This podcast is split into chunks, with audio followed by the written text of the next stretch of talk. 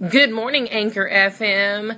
I just wanted to give you this encouragement. Sometimes the names of God, we need Him specifically for certain things. So I want to encourage you today. If you need the Master, the owner, you need to call on Adonai. If you need the all sufficient, bountiful supplying, you need El Shaddai. If you need the everlasting, you need Elohim.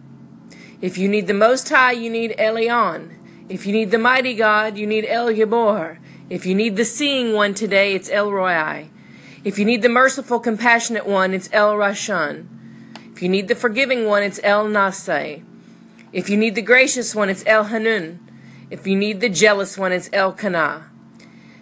Jehovah, name above names. Jehovah Jireh, the Lord our provider. Jehovah Rapha, the Lord our healer. Jehovah Nisi, the Lord our banner. Jehovah Shalom, the Lord our peace.